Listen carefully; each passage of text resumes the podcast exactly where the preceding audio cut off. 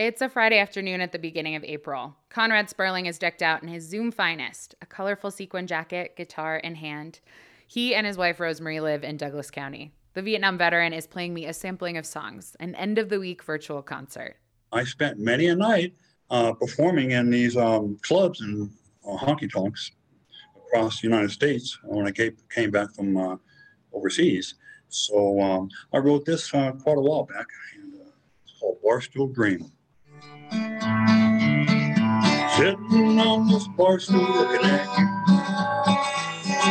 Sitting on the bar stool, I can tell you look at you. Sperling got his first guitar when he was 12 and joined the Marines at 16. He did two tours. When he got back, he disappeared into music. Music became a lifeline again during the pandemic as he worked through anxieties about his family and his own health. I think this is the, probably the one of the worst situations um, I've had to deal with, uh, life-threatening that is, since uh, Vietnam. Okay, it kind of came up to that level. Uh, nothing comes to the level of Vietnam, but it, it did come up to that, that level. Sperling says a counselor told him about peer support groups the VA Eastern Colorado healthcare system was hosting virtually. He started attending three times a week. Sperling says once folks knew he played music, he started to share songs over the phone. They really, really enjoyed it. Um, there's nothing like uh, original music from a musician. I'm not pumping myself up. Don't get me wrong. uh, so it's really, uh, it's a real fun, kind of mysterious thing. COVID has definitely, I think, put a challenge uh, and, and kind of thrown a wrench in there for uh, for our veterans and also for our community at large. That's Edgar Villarreal. He's the program manager for suicide prevention at the regional VA system it has become harder to be able to find those connections and those supports. Villarreal says in the beginning, it was all about being proactive. He created a partnership with the infectious disease team, so when folks got a call about a positive COVID 19 test, they also went through a screener that pinpointed their mental health needs. Villarreal and his team also created support packages for around 800 veterans who had tested positive for the virus over the past year. They included things like thermometers and stress balls, a reminder that someone was thinking about them.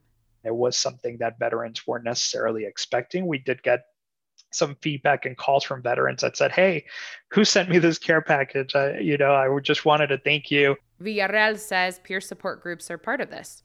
Cottrell Caldwell is one of the specialists who helps organize them. At the beginning of the pandemic, the Army veteran says he ran a new daily group by phone.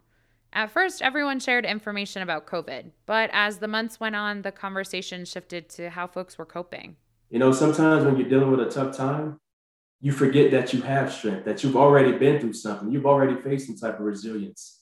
Um, and now you just get hit in the face. And it's, it's just being able to be able to support each other uh, through tough times. I think it, it allowed them to see that.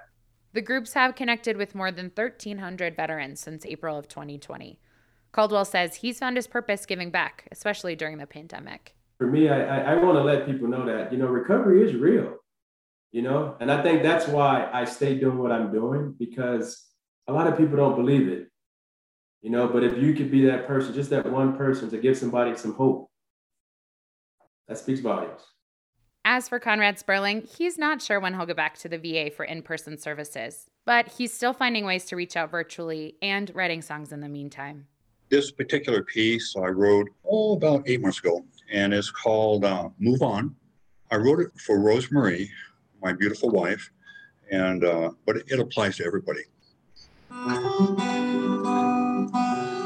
My lady told me yesterday I wouldn't care if I walked out on her. That I'm tough as nails and can survive anywhere. I'm Elena Rivera, KRCC News. Well, guess what? I ain't that strong. I'd cry and pitch a fit if she said, We're done.